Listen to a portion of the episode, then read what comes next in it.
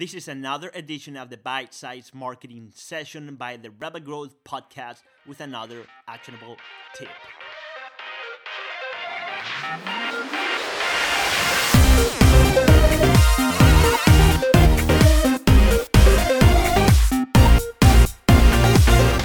Welcome to the Rebel Growth Podcast. I am Borja Besso, and every week I bring you step by step growth and online marketing strategies that you can actually implement in your business to see some results. It is my pleasure to have you here, and let's start with another episode now. Hey, what's up, guys? Welcome back to another episode of the Bite Size Marketing Sessions. Today's guest is Nicole Kroese from Likeable Local. Today's contest will be at rebelgrowth.com forward slash Nicole, where you will have a chance to win a one on one consultation call with me. Now, without any further ado, let's jump right into today's interview with Nicole. So, Nicole, welcome to the show. Thank you for being here. I really appreciate it. Yeah, absolutely. Thanks so much for having me. Yeah, you're welcome. So, Nicole, um, tell me a little about how how it is it what's your role in Likeable Social and what Likeable Social is all about and what is it that you do there yeah, definitely. So, uh, my name is Nicole Kroese, and I'm the VP of Marketing and Partnerships at Likeable Local. Um, and Likeable Local is a company that um, we have this software called Likeable Hub, and it's a platform and mobile app that helps small businesses and entrepreneurs and startups um, be more effective on social media um, and be able to you know better reach their goals in a more efficient manner with content with advertising. Um, so at Likeable, I'm really responsible for managing sort of all of our marketing, um, our marketing efforts in terms of driving qualified leads for our sales team, acquiring users for our free app, Likeable Hub, um, you know, establishing partnerships with companies um, that you know work in a similar demographic and would be um, a great way to help us scale and to drive awareness. Um, and of course, establishing like local as a thought leader in the social media marketing space for small businesses um, through great content, through blogging, through our newsletters, our website. Um, all of that good stuff sort of falls under my umbrella. Oh, that's wonderful. Seems you're doing a lot of things. Definitely a lot of stuff. Yeah, keeps me busy. yeah. so um, we were we were chatting earlier uh, about how you're using Facebook for one very interesting strategy that caught my my ear, sort of, you know, so to speak. Um, tell me a little about that. How you're using Facebook to target uh, your competitors and, and and all that. Yeah, definitely. So, you know, when I think about our lead acquisition strategies, which is something that's really important to me and to my team, um, I think about all the different channels that we can get leads from, get qualified sales leads and qualified users for our app. And one of the biggest and most important ones is Facebook. Um, we've seen a ton of success in driving leads from Facebook and driving app users from Facebook. Um, um, and then when you think about Facebook advertising, um, the targeting, um, what audience you're targeting, is one of the most important factors. There are other factors, but um, if you're not reaching the right audience, you have very little chance of being successful. And so, something that we've found in terms of targeting that has been really effective um, has been a smart sort of targeting of our customer, of our competitors, rather. Sorry, our competitors. so, um, so we think about, you know, what other what other um, social media tools or apps, um, you know, might attract a similar audience to us. And there are definitely ways that you know we feel like Well Hub might have a competitive advantage over those. And so we want to target we want to find and target um, our competitors and, and their audience on Facebook and you know tell them and communicate to them how they might want to give our app a try how may they, how they might want to engage with our content um, because we know they're interested in social media marketing tools and learning about social media marketing and we want to give them a chance to see how our content how our app um, might be superior or might be a better fit for them than what they're already using. So what you're doing is you're trying to get your competitors on board or you're trying to get your the followers of your competitors on board? We're trying to get the followers of our competitors on board um, with our with our advertising. Okay, and and and when you're you're targeting these followers, are you sort of using like your your um your you know competitive advantage in order to in order to drive their attention or something? Yeah, absolutely. So, for example, um, something that you know, two two apps that have a lot of market share sort of in our space at Likeable Local um, that we definitely um, have some differences to and, and, and some reasons that someone might want to choose Likeable Hub over them um, are Buffer and Hootsuite. Those are both great tools, but um, our tool, you know, has, has some additional features that might be a better fit for some of those folks.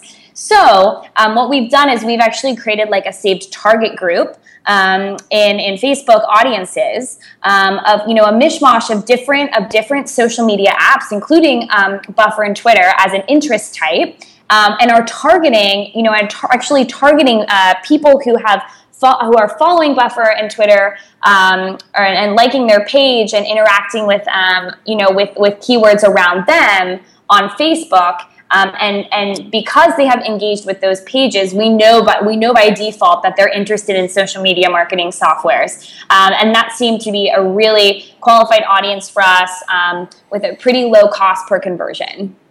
Oh, that sounds really powerful. Um, it definitely works for me as well in you know in, in a sort of way, uh, similar to how you do it. So how does uh, these ads look for you? So yeah, usually with with our with our apps, we're always, you know, driving to um, a landing page. We do mostly um, website conversion ads. Um, we also do app download ads um, recently for our for our mobile app. Um, but a lot of times, we'll we'll have a strong call to action. Not necessarily directly directly comparing their app to ours or their product to ours, but insinuating that there could be a better way. You know, your social media could be more simplified. your social media efforts could be more easy and effective or you know finally a tool that lets you do everything in one um, you know sort of uh, tapping at maybe their pain pain point that they've been looking for more out of a tool or or it's time that they switched it up um, that's sort of when we're driving people to convert um, on um, on becoming a user when we're driving people to convert on our content um, it's a little bit, you know, it's a little bit simpler since we know um, we're driving them to like a free ebook or to a webinar or something like that. Um, usually the copy sort of um, is based around um, the fact that we already know they're interested in social media marketing because they've engaged with um, these other social media marketing um, companies. Um, and we're giving a call to action sort of about how this specific piece of content can take them to the next level and can help them optimize further. And what type of, how does your images, what type of images do you use for, for these ads? Yeah, so we recently kind of revamped the way that we're uh, doing images. Of course, Facebook has this um, has a bit of a roadblock in terms of the twenty percent text rule. If um, if you guys aren't familiar with that, yeah. um, you're not allowed to have more than twenty percent text in the image. Um, but we do we do try to use as much um, as much text overlay as possible. You know, still abiding by that rule. Something that we found is not effective at all is using like a stock image of any sort. We always use images that sort of look real. Um, and, and what we found is that the more literal, the better. So if you're promoting an ebook, you should have an image that represents an ebook. Maybe it's sort of getting literal and, um, and having the, the, the, you know, the image look like a book itself. And on top of the picture of the book, um, it says free social media ebook or free twi- free ebook on Twitter strategies. Um, so we found that the more literal, the better. If you can capture someone's attention in just two seconds and they can look at it and say, "Oh, this is promoting an ebook."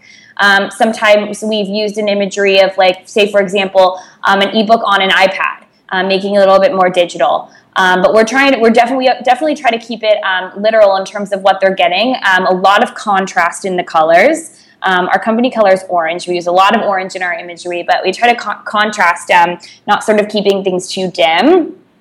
Um, and then when we're driving people to our um, to download our platform or start using our app, Likeable Hub, we're also literal there. Where we have imagery of like you know literally a computer screen um, with with our platform on it, um, sort of like displayed in a nice way on a cool desk with you know nice light coming from the back and a simple text overlay. Um, so, so the imagery we found to be successful really represents like what we're driving them to. Um, we're not trying to be too too witty, you know. We're not we're not trying to you know display just just these super smiling happy faces. Um, we want we want it to be representative of what they're going to click through to. Yeah, and where are you sending visitors or uh, yeah visitors to? We're sending visitors to um, in, in, the, in the in the case of our content, we're sending visitors to a landing page um, that that is gated, right? So to be a place where they can give us their email or their name or whatnot and receive the ebook or register for the webinar, that sort of a thing. Um, always has a compelling title and an image there, um, but it's simple enough for you not to have to scroll too much. We want we want the action that you're supposed to be taking to really be above the fold. Um, and then we also, uh, when we're driving people to use our app, um, we are driving people to the landing page where you can we can sign up for it, um, which which also has simple, clear, above the fold calls to action. Um, and in the case of the app down app downloads, we're driving you to you know the the Apple um, Store or uh, the Google Play Store. So you, you, in that case, you're driving people straight to the App Store. Yeah. So Facebook has some really awesome. Um, not not super recent, but fairly newish um, types of ads where you can actually go straight from the Facebook newsfeed to app install. Um, they're called app install ads. So in that case, you click and, and you're actually um, able to download the app um, right there. So do you target like mobile devices in those type of ads specifically? Exactly. Yeah. So you can you can um, you can target mobile iPhone users, mobile Android users. Um, yeah, you're you're doing that. You're adding that sort of layering specifically. And do you exclude desktop users for those ads specifically? So Facebook is very very smart, and it won't serve a mobile a mobile app install ad when someone is on a device is, is on a desktop. Yeah, it'll sense. only serve it to them when they are on their mobile phone. Yeah, that makes sense, complete sense, because otherwise it probably would would be a waste of money, totally waste of clicks, because people on a desktop are very unlikely to you know open up their phone and search for the app that it, they just found. You know, it's, it's no, yeah. it's just when a complete pe- mess. when people are on the desktop, we're we're sending them to sign up for Likeable Hub, you know, on the desktop, and when people are on their mobile phone, um, we're you know we're sending them to sign up um, through mobile app install ads. And you know, there's there's so much fun A/B testing you can do with this, and and figure out what's converting better, and you know, and really the proof is in the pudding. Um, but you know, Facebook developed these mobile app install ads for a reason, and yeah. um, and they're you know really low friction. If you can go straight from seeing something in your newsfeed to having it on you know on your phone right there in, in just a minute, you know that that's the, kind of the lowest friction possible. Yeah, and you mentioned earlier how you're using Twitter to target people the same way. Yeah, definitely. Twitter targeting has come a long way, um, and and you can do some really fun things on Twitter that you can't necessarily do on Facebook. Um, for example, you can target people who follow like certain individuals, um, kind of like tastemakers in your space, for example. Um, you know, so so we know that um, our CEO Dave Kerpen, he's you know he's definitely a thought leader in the social space and and you know, he a, a lot of people actually um, find out about us and become customers um, sort of through through his channels. So we can actually target his followers on Twitter. Um, you know that that's an excellent channel for us. Other social media, um, you know, sort of social media thought leaders we can target. Um, so on Twitter, we're able to get um, to take the same idea of targeting competitors almost, right? So com- companies that are um, that are in our same space we can target companies in our same space on Twitter, but we can also target um, influential individuals who are in our space on Twitter. Um, and kind of adding that layer in there um, allows us, you know, to, to have an even bigger reach. Yeah, that's, I mean, yeah, for some reason Twitter works in a different way when it comes to targeting. But but it's good to have those two platforms, you know, and, and the different features that you can use in either one of them to target people. Yeah, and we've recently started to see some great success with Twitter card ads, um, which allows someone to actually give their email like right when they see the ad versus having to click through to somewhere. Yeah. Um, and we've been able to integrate that with our marketing automation software. Um, that that's been very seamless as well.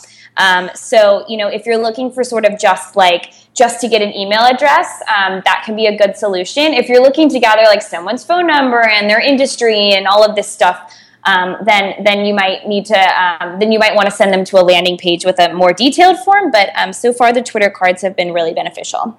Well, that's fantastic. Um, well, Nicole, uh, thank you so much for everything so far. Uh, where can people go and find out more about you? So if you want to just you know check out what Likeable Local is all about, you can just go to likeablelocal.com. Um, it's L I K E A B L E. And um, if you if you want to check out our um, our new platform and social media marketing app, Likeable Hub, um, just hop over to likeablehub.com um, and you can sign up for a free 30 day trial and start using the app and, and the web platform. Um, and um, definitely would love to hear everyone's thoughts on it. If it makes their lives easier on social media, if you love the content ideas, um, all about you know all about gaining um, user feedback and whatnot. So um, would love to would love to hear from anyone who um, goes out there and downloads Likeable Hub and, and check it out. Yeah, and I'll make sure to include those uh, on the show notes so so people can find the links right to to the app. Uh, once again, Nicole, thank you so much for coming over, uh, and I hope to have you again in the future. Yeah, thank you so much. Have a great day. You too.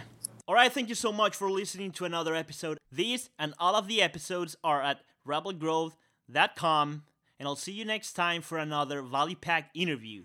Until then, keep on growing.